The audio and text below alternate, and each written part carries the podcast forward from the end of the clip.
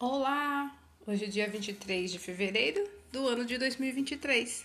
A leitura do texto bíblico está no livro de Romanos, capítulo 13, dos versículos 8 até o 14. O título da mensagem de hoje é Vivendo na História de Deus.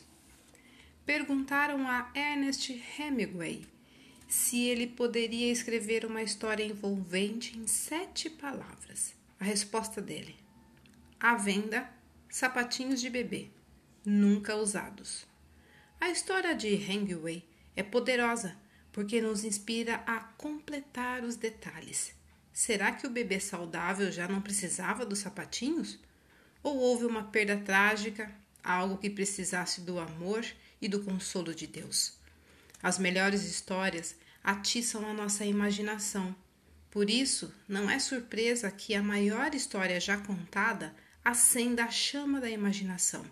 A história de Deus tem uma trama central. Ele criou todas as coisas. Nós, a raça humana, caímos em pecado. Jesus veio ao mundo, morreu e ressuscitou para nos salvar dos nossos pecados. E hoje esperamos a sua volta e a restauração de todas as coisas. Sabendo o que veio antes e o que está para vir, como devemos viver o hoje?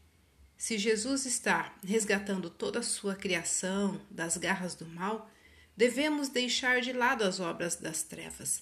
Isso inclui afastar-se do pecado pelo poder de Deus e escolher amar a Ele e aos outros. As formas específicas pelas quais lutamos com Jesus contra o mal vão depender dos dons que temos e das necessidades que vemos. Usemos a imaginação e olhemos ao nosso redor.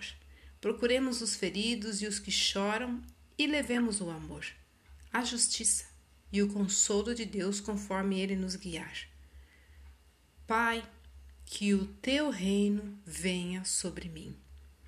Olha, desempenhe o seu papel na história de Deus conforme ele o conduz. Texto retirado do Pão Diário, volume 24.